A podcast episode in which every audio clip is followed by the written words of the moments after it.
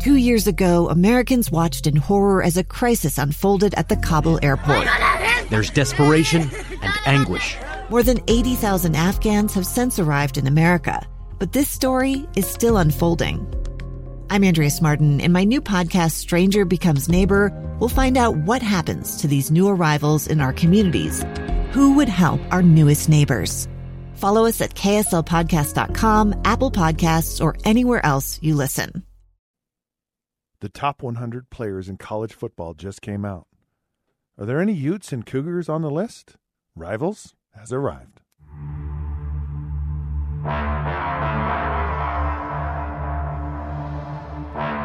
right, welcome to another episode of Rivals. Scott Mitchell, Jason Buck here. Sports Illustrated has come out with its top 100 players of the college football season. And uh, a bit of a surprise, I'm going to have to say. A bit of a surprise, a bit of uh, maybe not so much as, of a surprise. So here's what happened the Utes landed four players in the top 100 in the country.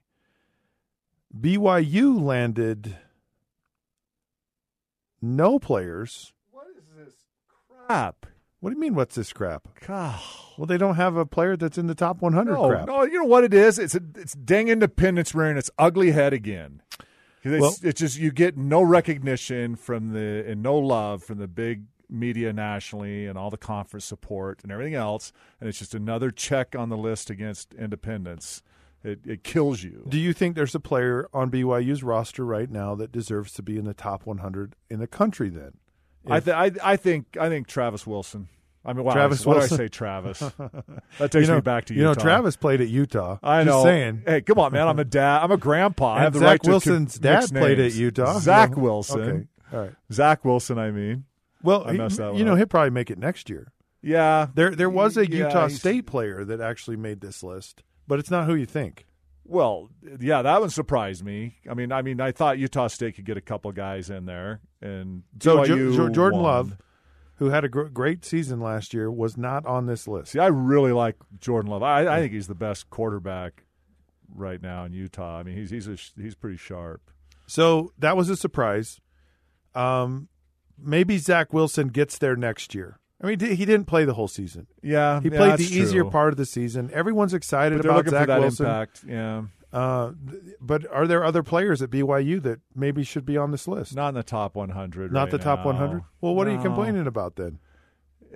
I, I because it just stinks. I'm mad because I'm a. So you just you're just a mad former alumni then. I'm a mad former alumni because I want to see more BYU guys in there because it's it is a it's a statement of the of where the program is at this time, right? And I know we're you're rebuilding with Sitake, but it, it's just frustrating. And maybe that's a better way of saying it. It's frustrating because in my day it was BYU with four guys on that list, and Utah would be lucky to get one.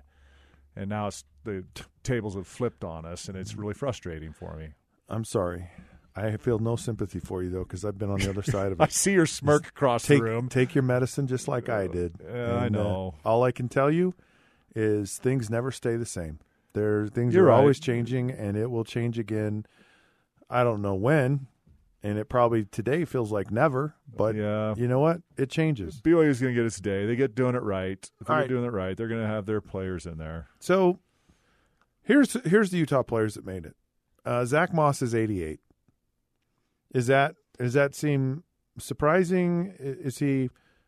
You know, a lot of people say he's the best player on the Utah football team, and he's and he's the lowest ranked Ute on the whole whole list. Do you think it has to do with being injured the last part of the season? I think Zack Moss is a is is a real talent. Watching him Yeah. last year, he was a special running back, was able to find holes in very small spaces. You know, he's really good at a Yeah. good north south hard hitting runner.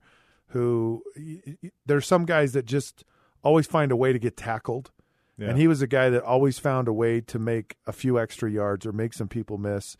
And it was it was really uh, impressive to watch until until he got injured. I mean, he was he was a big. I would big agree part with that. I. I like him too for the same reasons you do. I love a slashing north and south runner that can really hit that hole, you know, and they make a decision and they they hit it and they hit it fast. I, I like him. And but you're right. The, this the injuries hurt him, and you know the top 100 in the country. It, it probably. I think that's legit to put him in that situation. He's, that- he's that there. He's ranking. he's in the conversation. He's in the conversation, which is great. To be in the conversation is what you want at the start of the season because, hey, it can. Bidding, hey, Utah goes undefeated, runs the table, wins the Pac-12 championship. There's going to be all kinds of accolades at the end of the season and recognition, right? Yeah. So if he's in the conversation now, he's in a good posi- he's in a good position. Uh, 77 is Leki Fo- Fotu. Um, I see again. I think I think Zach's a better player, but he but he's he's ranked higher. Yeah. I know that that Utah's defensive line preseason's well thought of, Getting a lot of publicity. getting a lot of publicity. Pub, pub, pub, pub, pub, pub- publicity.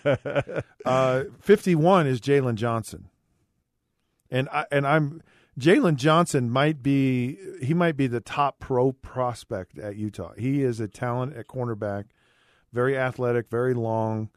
Um, is is kind of one of those you know he can play on an island type of corners, uh, but he was at he was at 51, and, and which I think is probably about you know is probably about I I think It's pretty dang good for a defensive back. Yeah, you it really to is. Get that rec- that type of recognition. And then and then rounding this out for Utah is uh, at 22 is Bradlee Anae. that is a sweet number. I mean, that's you get up there 22 Yeah. on this. I mean, that's great recognition, and you know, Anae, I I am really pumped about him, and I'm I'm really excited to watch him play this year because it's you know we I haven't mean- had a defensive end like that you know in a long time in the in the state getting that kind of recognition, anyways. And and he's the top rated defensive player in the Pac-12 defensive line. Um, he had the the best grade, the best pro grade as Yeah. far as people were concerned. So Yeah. the Utes are well represented, and, and and if you were to if you were to kind of lay this out, Anae's a first round draft choice.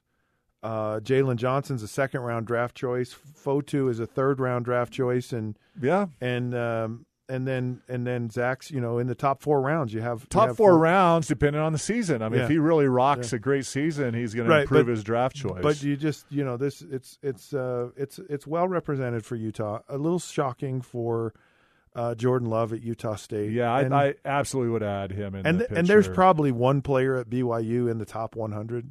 I, I would think. Yeah, I mean the Empey kid at center is getting a lot of publicity right now, and they're really pushing pushing him. Um, you know, you don't have any big stars returning on defense. You know, from last year that sh- you know honestly they deserve it right now. That's not to say. You know, there's not going to be somebody step up and have a great year this year that really pops up on the radar. You know, on the defense for BYU. You know, hopefully they have that, but uh, you know they're, they're coming back. I think the talent they recruited, you'll you see somebody somebody from BYU or maybe two or three on there. Definitely two. You'd think next year I think BYU's turning a corner. they're turning a corner. Yeah. I you know I I think they're going to lose the game this fall, but they're they're turning a corner. Well, the offensive line. What- what's our bet, by the way?